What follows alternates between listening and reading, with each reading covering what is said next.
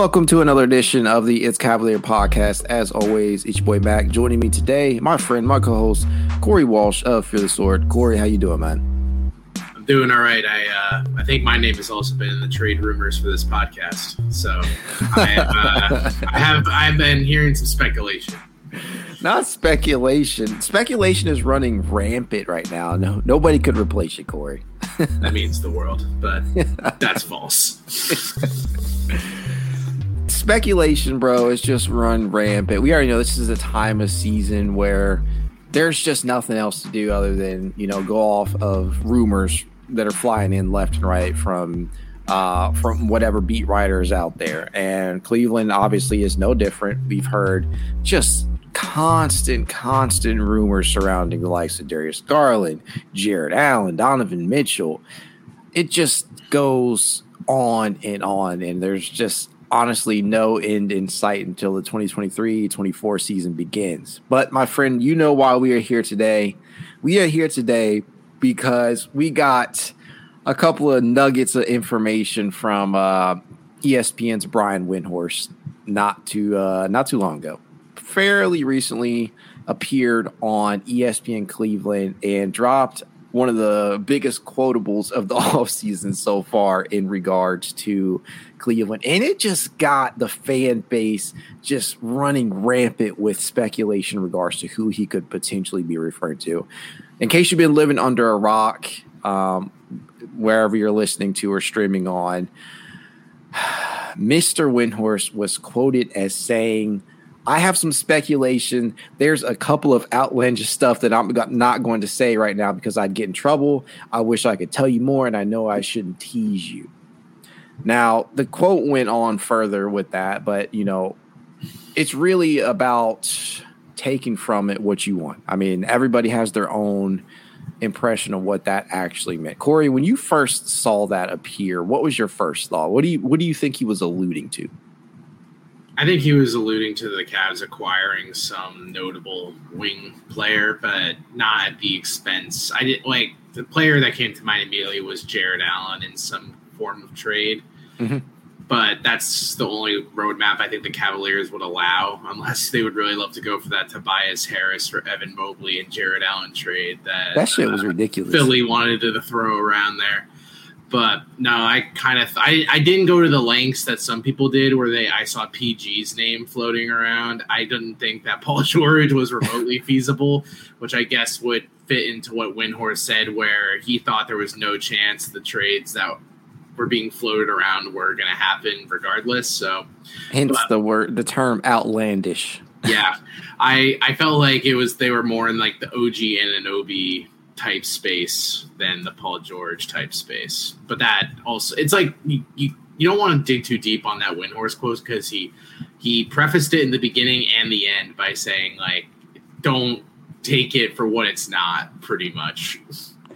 I mean, it wasn't even just PG, though. We heard a lot of names be thrown out there when we really dissect this. He was clearly talking about, a player who is not being looked upon favorably right now. And so I hate to bring this up, but I have to ask your opinion on it because there's a ton of speculation in regards to that about a potential acquisition of Miles Bridges, who recently suited up for the Charlotte Hornets. He sat out the 2022-23 season. I was going to say recently is an interesting Brian, season. I mean, how it's whatever you want, whatever term you want to throw on. That was his most recent team. He sat out the entire season 2022-23 because of domestic violence issues, and he's still yet to really serve a true suspension, in my opinion. But he'll have to serve for whatever team that acquires him next. But Cleveland has been linked to Bridges simply off the speculation from Windhorst and a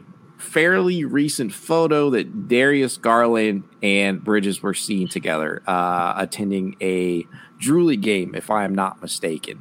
When you saw that appear, what was the first thought that popped up into your mind? Do you think there's any traction there with Bridges for first off, and two, how would you feel about acquiring it? I don't think the fit makes sense really in two regards. One, I feel like he's not the type of personality the Cavs would bring into the team. I think he has a lot of baggage with him I mean, a version of it, I guess, was Rondo. When Rondo came in, people immediately were like, yeah, this is kind of like a weird vibe fit. And the Cavs obviously felt the same way, as they didn't really try to make any efforts to bring him back. You could also argue that was because he was the Ricky Rubio stopgap, and Ricky Rubio came back, so there was no need. But in general, I feel like this Cavs organization likes to focus on certain types of personalities. And from that sense, I don't think Miles Bridges would make sense, but also on the court as well. I mean, yes, he had his best season right before the domestic violence case came up against him. But when you kind of like dig deeper into those numbers, he doesn't really solve, I believe, what Cleveland needs from that wing position. They need someone who's going to spread the floor. And Bridges is just like a 33% shooter from the 3-point line. So like you could argue he brings to the table what Isaac does in some regard. In that sense, he really is better at driving to the basket. He's more athletic. He's a slasher. And the main argument that most Cavs fans had coming out of that series against the Knicks was that we were just too clogged in the paint, and the two bigs were just kind of getting in each other's way because neither of them can really spread the floor. So adding Bridges, who's just going to also compound that problem of mostly thriving by getting to the basket, it's going to be hard for him to do that when Evan Mobley and Jared Allen are also kind of hovering in that area as well. So unless Evan Mobley becomes the reincarnation of Larry Bird this offseason, that will really wouldn't help that problem whatsoever. I see a lot of better options on the wing. I get the premise, buy low on Miles Bridges, because I don't know how his stock could possibly be any lower in a non-career, like in a non-basketball sense. I don't see how his career could be any lower. So at the same, I don't see it overall. And I don't necessarily believe that's what Windhorst was referring to. I think it was also just because Darius and him apparently had the same agency. So, you know, they kind of like put those events together where they just have their guys from the same group go out for being like to other agents, like, look how tight network. I don't know. He said, look, man, he said, look at social media, because he didn't want to tell us outright. He said, check social media for the clues, basically. And, you know, I hate to be Charlie from It's Always Sunny, but that's what it appeared to be. I don't know. I don't think Cleveland is going to acquire him, but I just, like, for myself, personal preference, the off the court stuff, it's impossible to not address. Like, for me, I don't want to associate this franchise with that. And by all means, you could be a changed person. I don't know, but that's a lot to come back from, obviously. And I just don't personally think he would be worth the negative media coverage that he could potentially bring our way. And this is not like a, you know, this has nothing to do with basketball. It's a football thing, but you know, just from a media circus standpoint, I remember how many teams strayed away from being.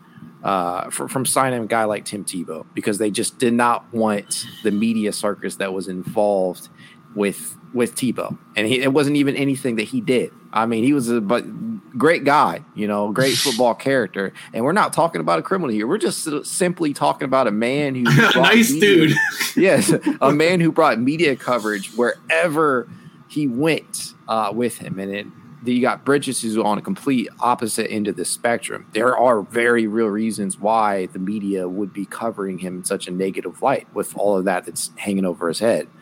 I don't like the idea from a off the court standpoint of adding Bridges. And I get people will say, well, you know, he made a mistake and, you know, people can change and Cleveland could use a player like that. Yeah, you can use your arguments all you want to like. All you'd like on that, but for me, it's a no. And then on the court, as you pointed to, I'm not really sure he actually fits what we actually need. Like career 34.6 shooter from 3-point range, and it's not like it's an excessive volume. It's 4.3 attempts, and in his career season, he shot 33.1% from range. So. I don't know. Like, Corey, would you consider Bridges to be do you think defenses would have to actually respect his ability to shoot? Because I don't. I think if those same people who think that Okoro doesn't draw the same gravity defense defense-wise, unless Bridges has spent his entire year and a half away from basketball pretty much just practicing three-point shots, I don't see how defenses are going to react any differently to the wings that the Cavs currently have now, where they would really just hope that they'll be willing to let a player like Bridges just sit in the corner and possibly take threes. Not that Bridges is that type of player. He's much more active off ball than some of the players that we have now on the wing. But it's just not a good schematic fit, in my opinion. I get like the name value that draws people in, because if you ask someone randomly on the street about Miles, and like not talking again about the off the court stuff, but if you asked about like an average basketball fan who Miles Bridges is versus who Isaac Okoro is, they're going to more likely know who Miles Bridges is. I mean, that's no disrespect to Isaac either. But yeah, I'm just on the court, it's a no for me. Off the court, it's a no for me. Nonetheless, this is a name for us, unfortunately, to keep an eye on. You never know. He is restricted right now. Charlotte could very well opt to keep him or match whatever offer that comes his way. But I don't know. It's yet to be seen. Honestly, Corey, I think Brian was referring to him, but I have no idea. There's really no way of knowing. There are other names out there that he could have been addressing, but for me, that's the one that really stuck out. But we know Bridges is not the only one who kind of made headlines today, and it was through no fault of his own either. Darius Garland, that's a name that we have heard today a few different times that with trade speculation. First, I believe we had Sam Amico of HoopsWire suggest that the Cavs would potentially be open to moving him. Do you buy that? No. And I don't think I've really seen many reports that Amico's reports have been fairly accurate either. I feel like every time I see an Amico bomb, if you want to call it that, it's just people immediately dismissing it and questioning the credibility of his alleged rumors. So, and it was almost like immediately, like you could tell it was that outlandish because Cavs PR just like squashed it. Everyone came out of the woodworks. Fedor immediately pumped the brakes. Fedor like came out right away and basically just shit on that idea. He said, so did Windhorst. Yeah. So Windhorst, you know, we talk about that, the quote that he gave in the previous ESPN Cleveland appearance, he had to come back on and kind of walk his wording back because he didn't want to, you know, cause a frenzy in Cleveland. But you don't buy that at all. You don't think they're listening on offers for DG.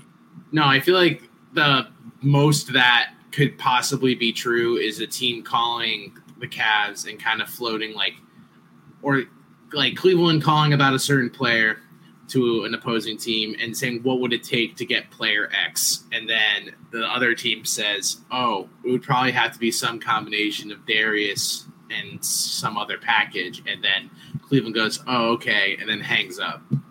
Like, it's literally like if Darius is floated in possible trades that teams will obviously want to acquire, then immediately they can turn around to their guy and be like, you know, Darius was in that trade talk.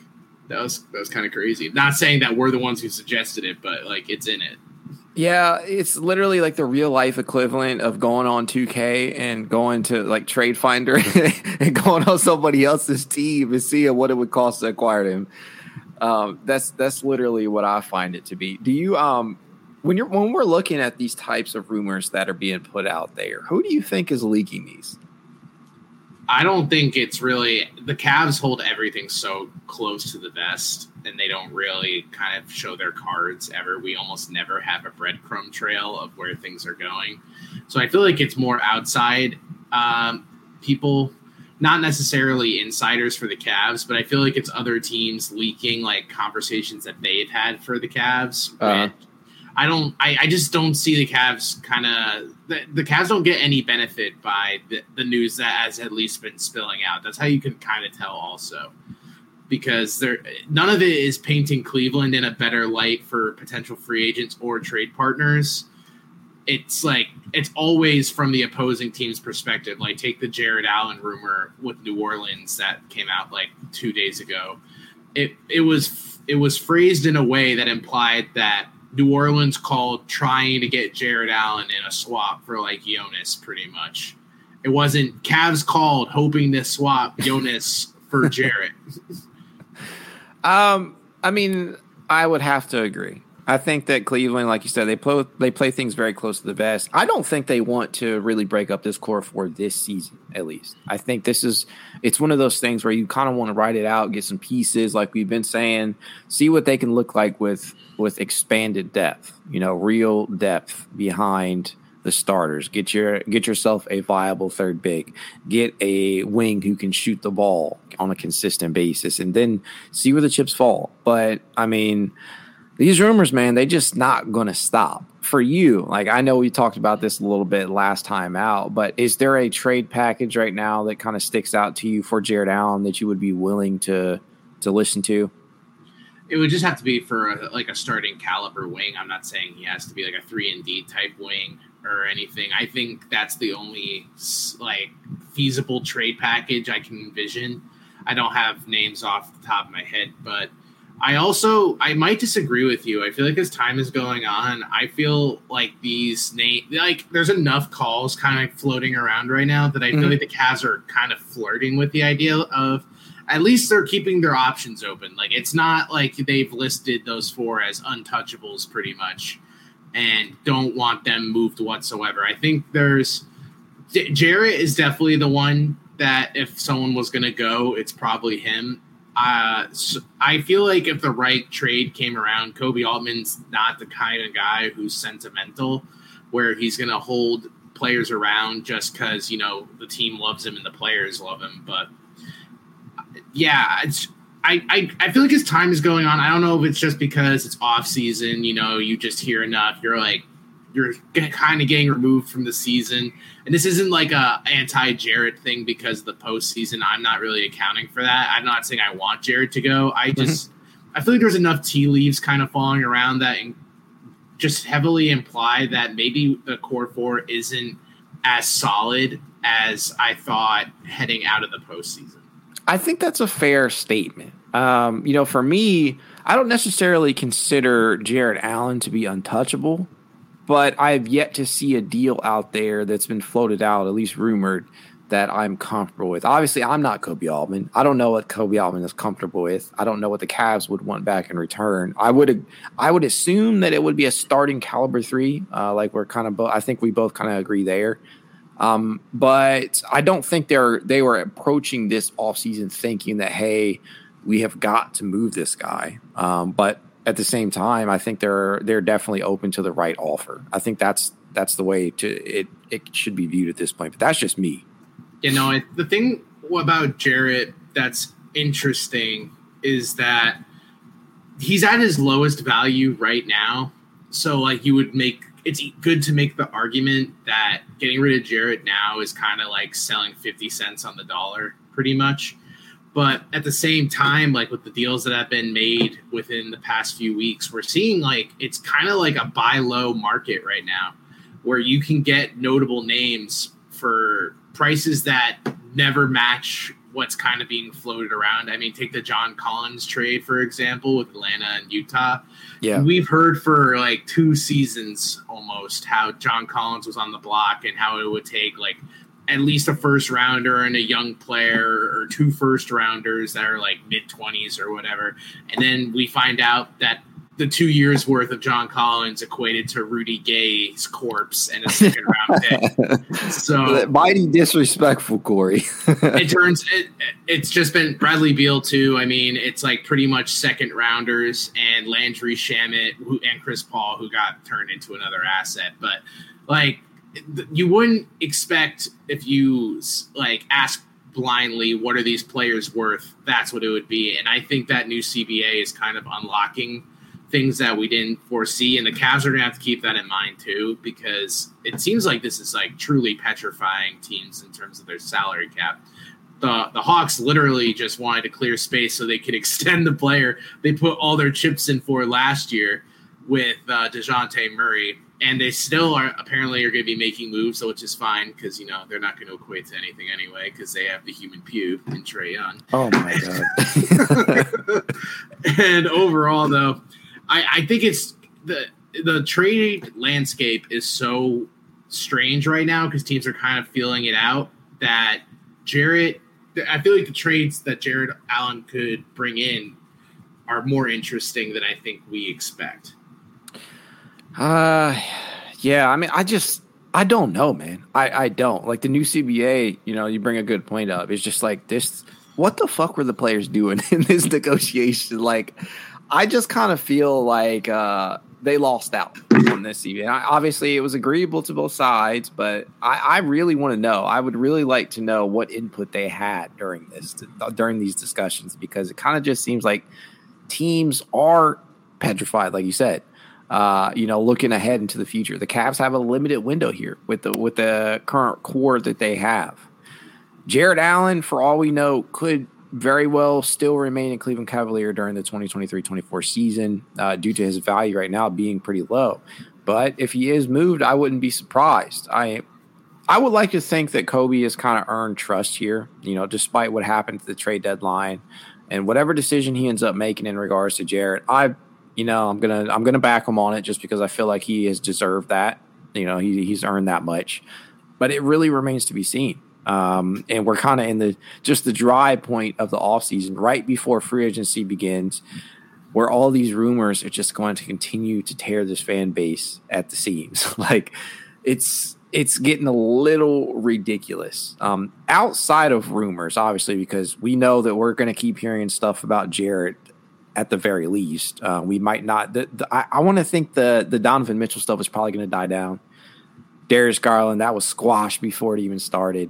But Jared is probably going to keep being included in these rumors until next season starts. But I want Ricky Rubio trade rumors so we can get off that contract. But that's just me. You know, you bring to mind a good thought here, and that is Cedi Osman. I think the Cavs have until tomorrow to back out of that, the guaranteed portion of his deal. Do you think Cedi Osman will be on this roster? Yeah, I think so. In some, like, I feel like he'll be on it, and that doesn't necessarily mean he'll be suiting up for the Cavs in the opening night. I feel like his name and his contract are the most valuable asset to move for someone else's deal that they also kind of don't want. Mm-hmm. I like he kind of is the way to punch your ticket to the Royce O'Neale sweepstakes if you really wanted to make that swap, allow Brooklyn to alleviate some of their albatross of wings, if you will. Doesn't seem like Royce O'Neale kind of like fits into that anymore. I mean, they have three top-notch wings. They don't really need to cultivate Royce O'Neale in order to make their dreams of being the sixth seed a reality again. But yeah, no, Cedi allows the Cavs to have some wiggle room. And at the end of the day, like we've seen it, we know exactly what we're going to get from him. So he could still be valuable to this team, even if they're not going to necessarily move him. Yeah, I mean, we're still talking about a guy who shot over 37% from three-point range this past season. However inconsistent he can be, he's still a guy who can, at the very least, you know what Cedi brings to the table. I think we've seen him peak, obviously, but I think for the money that he is going to be making this season, if kept, I think it's still worth holding on to him. And that's my thought process. I know a lot of people want his ass gone, and I get it. Trust me, I get it. But you have to look at the landscape here. Cavs, if they resign Karis LeVert, you know, full mid-level exception, biannual exception, and then veteran minimum contracts. That's it. And that brings to mind the next topic here, Karis LeVert. I think Fedor dropped a piece earlier today, or it was either earlier today or yesterday when he referenced what the Cavs plan on offering LeVert, and it was in the neighborhood of $15 to $18 million. Are you comfortable with that number? Oh, very. I think that's a much more reasonable deal than some people were expecting. I think LeVert would also be willing to take a version of a pay cut as opposed to what the market is going to be to remain with this team. From all I've read and heard, it seems like he definitely enjoys being in Cleveland. I think he liked how his role kind of came out, like how he kind of grew into his role as the season went along. And if you're Cleveland, you want that deal immediately because he was probably your second best player in that Knicks series, even though it wasn't a series that went well. But overall, you really, I think Karis LeVert brings a lot. I think to the outside eye, he's still pretty undervalued in terms of how versatile he can be. I mean, I think everyone kind of just still thinks of him as this ball hogging, like the ball stops with me pretty much, won't keep swinging it type of offensive player. But I think he's shown flashes of being a very valuable sixth man for this Cavs team going into next season as well, regardless of who they bring in. Bro, I mean, you and TuneIn Sports One, you know, right on the money here. Bring LeVert back. He wants to be here. He's expressed that numerous times. I think that 15 to 18 million in that range is very reasonable for both sides, because I think it's rumored right now that he could make up to 100, 101 million with the Cavs, if I'm not mistaken. They're obviously not going to give him that much, and they would be they would be dumb. I'll just say it. They would be dumb to give Karis LeVert that much money. But 15 to 18 mil, that's perfect for both sides, in my opinion. And I want to say that LeVert made about, I think it was 18.8 mil this season. Cavs didn't obviously give him that money. That was the contract that he signed with Brooklyn. If he gets no more than 18, I'm good with that. And I think this is a man who took a lot of shit last year from a lot of Cavs fans, just really NBA media in particular. He took a lot of shit, and he ended up he started the year pretty inconsistently. The mid-range game failed him. But what we saw from him, you know, throughout the duration of the season is his role consistently shifting, him having to wear a lot of different hats, and then him fully kind of rounding out towards the end of the season. And he was one of the few Cavaliers to actually show up against the Knicks. Not a perfect player, obviously flawed, not a true three, although he can line up there, but he gives you a lot. He's pretty versatile. I think we just saw the best defensive season from him in his career too, which kind of speaks volumes to what JB and company can get out of their players. They were obviously able to get him to buy in on that. And so he gives you great value for what he provides on the court, and 15 to 18 mil, I would be very excited with, especially considering the fact that if you don't pay the man, you pretty much risk losing him for nothing. Unless he's included in a signing trade. Yeah, the only threat to the Cavs losing LeVert, I think, at this point is if, like, a team such as Houston or of that ilk who's going to have an abundance of money and might strike out on the players that they're really crossing their fingers to get, would just be like, oh, well, we have to spend this money somehow. Oh, Karis LeVert's on the market? Okay, we'll just offer him like a cool 22 to 23 million a year just because we have the space and we kind of need to spend it, especially under the new CBA where you have to have a certain amount of your cap accounted for or else you face sanctions, which are super cool. I think all the teams really want that.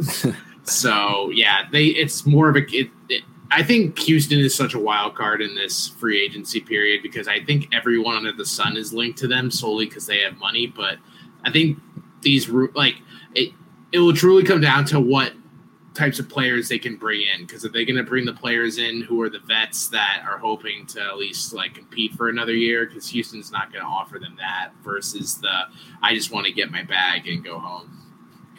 I mean, realistically, do you think outside of Houston, do you think there's another team out there that will be willing to go above 18 mil to get LeVert?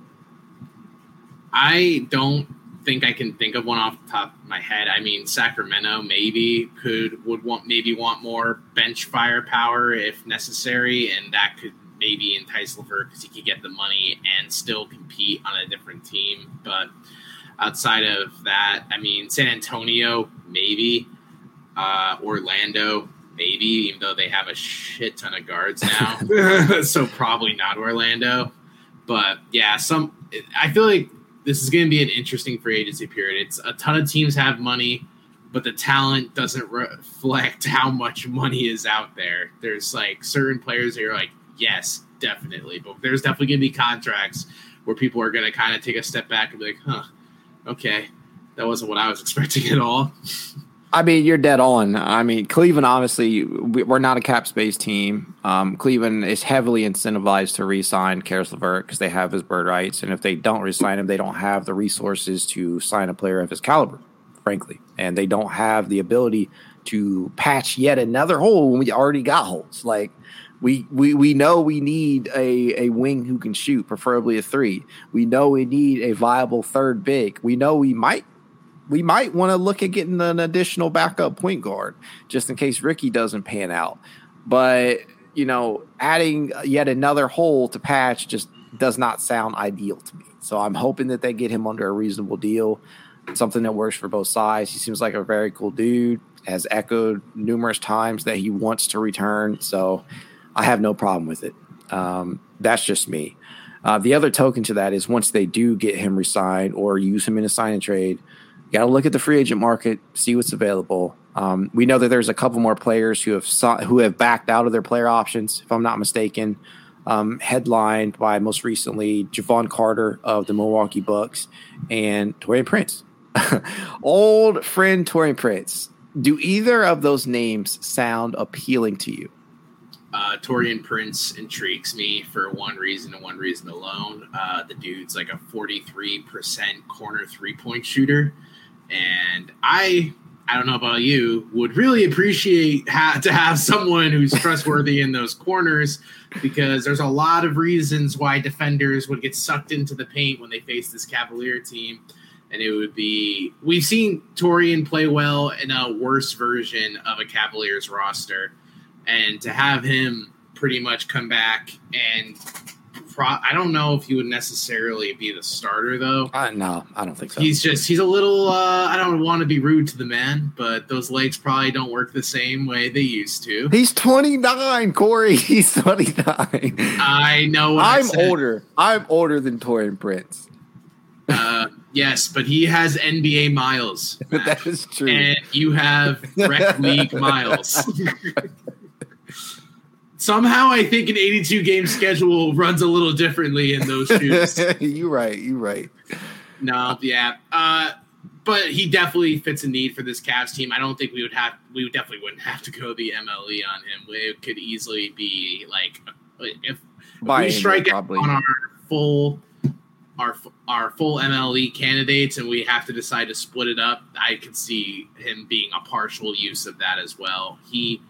Hopefully he liked his time in Cleveland and isn't a little upset on how the tenure ended, getting traded for Ricky Rubio. So I mean, it happens. People get traded all the time. It's not like he had a terrible exit. Like he said, "Fuck y'all," and I don't want to play for y'all no more. At least from what I've seen, he just got moved for Rubio, which was a better deal at the time, or a better player, a player that we actually needed a little bit more. But no, I mean, I'd love to see him return. I think you could probably get him with the biennial exception. With him, actually, I don't think he opted out of the option. I think the team did. Yeah, and the report came out at the time of the podcast that he had no idea about it until Woj tweeted about it. So he Woj probably won't be consistently shitting on people. Woj is breaking news before the people who are involved in it even find out. That's crazy to me. I would be pissed off if that was the way I found out that I lost my job or that I was not returning to a specific team. So $7.4 million, that was the money that he would have been guaranteed. I'm not giving him that much if I'm Cleveland. That's not something. But you will out of your pocket is what you're saying. Yeah, I got $7.4 million to yeah, to just how do you think this around. Podcast keeps the lights on? I mean, look, we're big budget here. We got a studio, all that. The works. Thanks, Spotify. Exactly, big money. No, obviously, I don't think the Cleveland Cavaliers would want to give him that much money, but I think you could certainly get him in the building for around the biennial exception.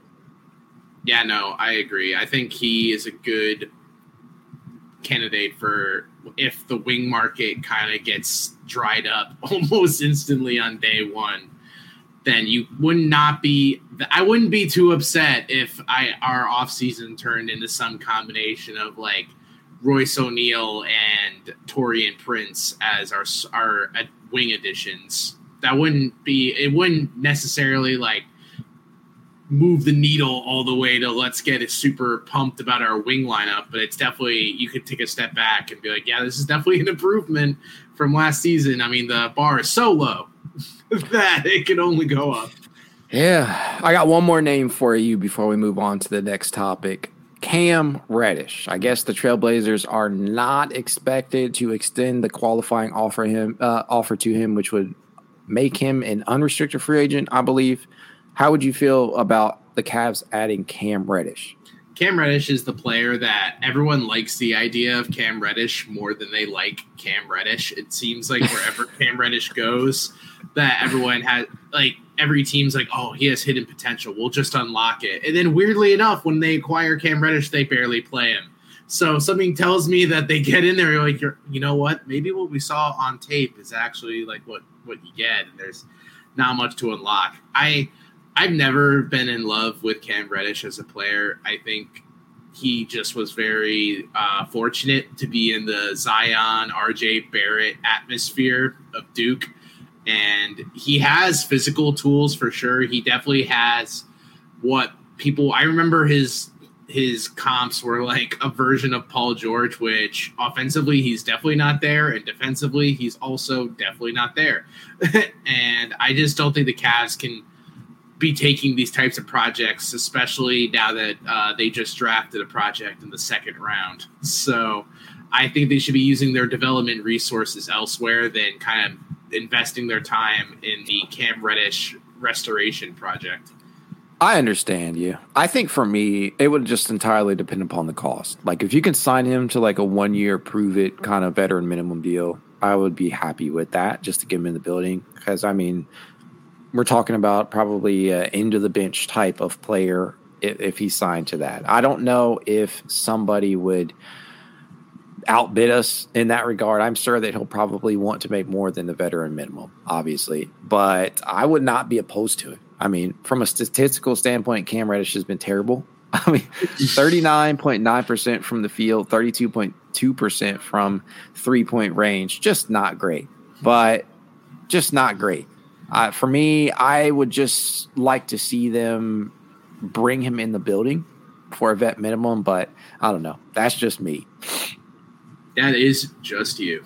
Yeah, no, it would be me and Steven, if you're not familiar. Me and Steven. Steven thinks this guy is on, like, he puts him on the highest pedestal, but I think it would be worth inquiring about if he truly is available. But as you pointed out, they did kind of take a project player in the NBA draft, and that player is none other than Emoni Bates. And he has kind of garnered a lot of attention himself. He's been in the rumor mill and for various reasons, whether it be Gilbert Arenas thinking that he's going to eventually start over Isaac Okoro and company, or you know, people thinking that he's the next coming of KD.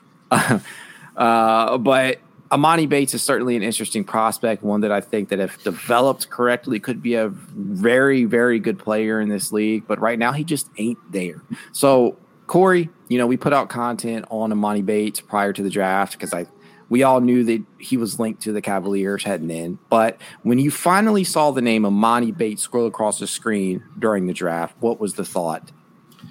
I understood the swing that the Cavs took, I think, in the second round in general. I think anything past the lottery, you're hoping for a rotation player.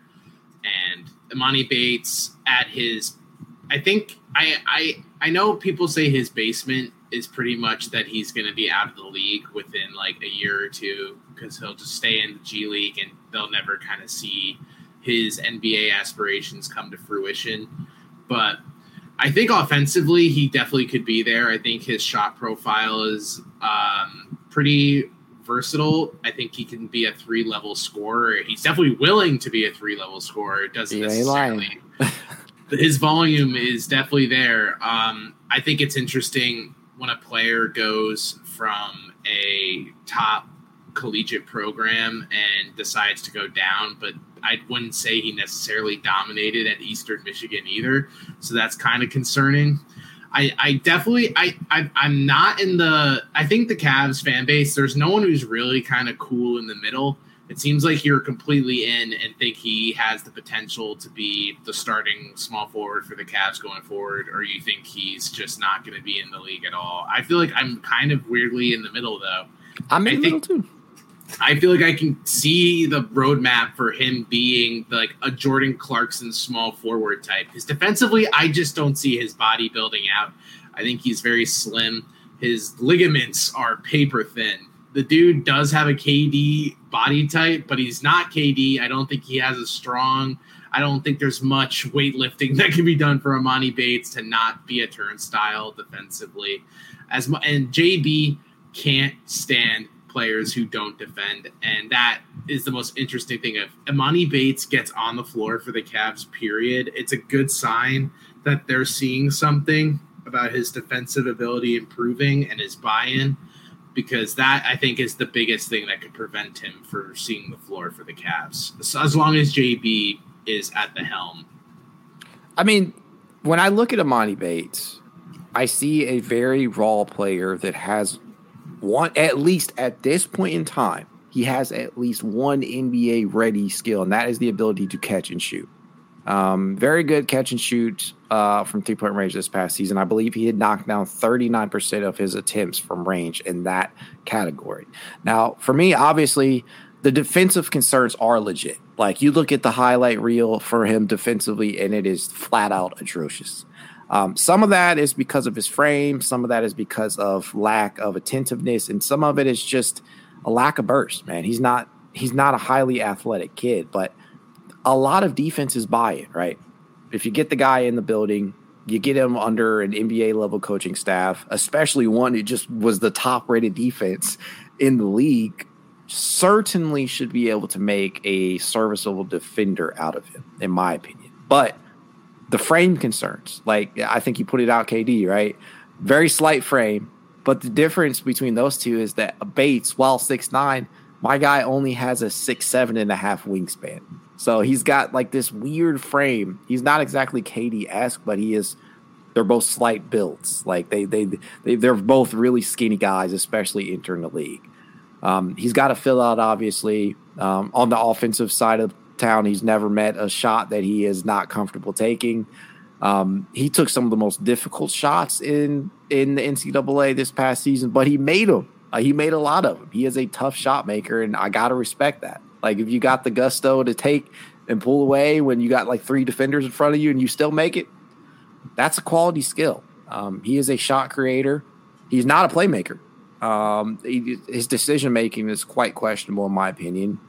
He's got some work to do in that regard, but there is the makings of a very solid NBA player there. Like, where I'm like at, and this is why I think I'm in the middle of myself. Like, I think he can be a serviceable to very good NBA player, but for the people out there that are saying start this kid right away, or for the people that are saying place him in the rotation right away, I just don't see it, Corey. Like, I think he needs seasoning with the charge before we even get to the point of talking about him besting Cedi or Isaac or Karis or anybody like that.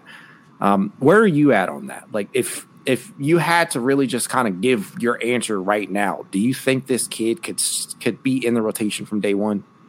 No, I think he definitely needs to have time to adjust to, like, going from Eastern Michigan to going to the NBA is it's as big of a jump as someone can kind of make. And the level of competition is about to be staggering. I think that he definitely needs to get accustomed to NBA offense and NBA style defense, and the charge will at least allow him to kind of see the types of bodies he's going to have to get accustomed to facing. I don't see the logic in which, like, he would have to wow the Cavs at camp on his two-way in order for them to even consider him sitting on the bench opening night, pretty much.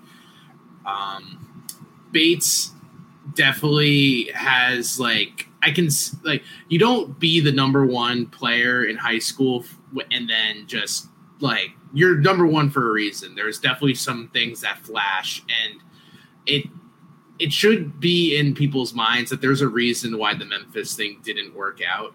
And there's a reason why he didn't go to another top level school, and that Eastern Michigan was his next stop. There's obviously flaws that got exposed when he started facing other talent of his ilk that could just go past him. And when he has to share the floor with other players who are as talented as he is. And he did look decent in summer league, but again, he went 49 for a reason. And I think Jokic being the player he is now, people are like, see, second-round picks can all kind of like have the potential of being this. You're kind of going on like the second-round highs. But if the Cavs get a player that can contribute in some sense off the bench down the road, it doesn't have to be in the first year in order for it to be a success, then this is a win, and there's definitely a roadmap that he can follow. It's not like a pipe dream, I feel like. It's feasible, and that is what you hope to get from a second-round pick.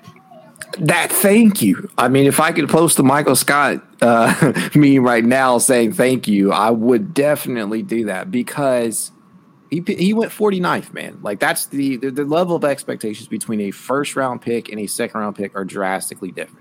People, I've, like, seen so much stuff flying around, like, start Emoni Bates to begin the season.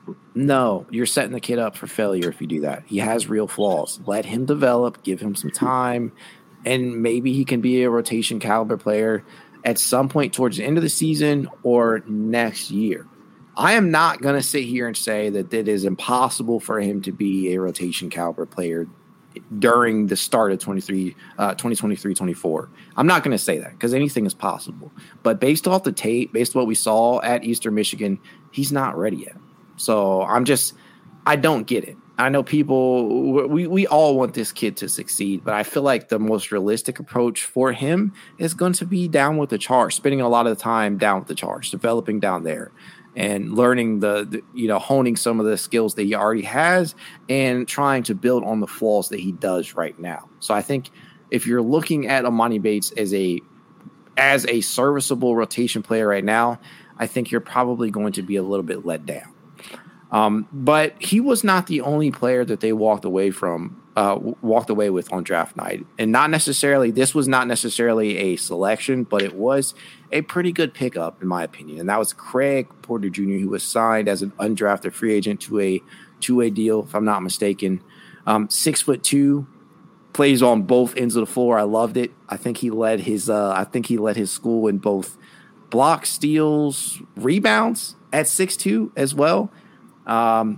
Very, very, very interesting pickup from them. And this is kind of the Koby Altman special here, where he just kind of swings by at the end of the draft and picks up some guys you wouldn't expect. The same way he got Lamar, same way he got Dean.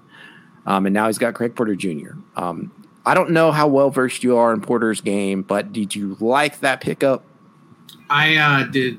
I read some stuff about him. There's a really good article on Basketball News about him. What you kind of learn from that article is that the guy definitely is a grinder. He fits into like the Lamar Stevens ilk. I could see the two of them just absolutely hitting it off right off the bat. I think he's definitely worth a swing for this Cavaliers team. I don't see a way in which he doesn't at least see the floor for the Cavs within like the next 2 years at some point. Well, then let me ask you this. Do you think Porter sees the floor before Bates does?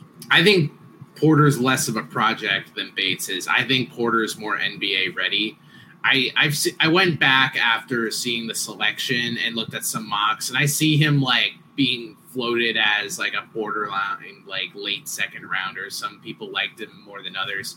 He's the issue with Porter is that he's just 6'2", so like you really just have to like hold your own defensively if you want to stick around. There's definitely players that have done that recently.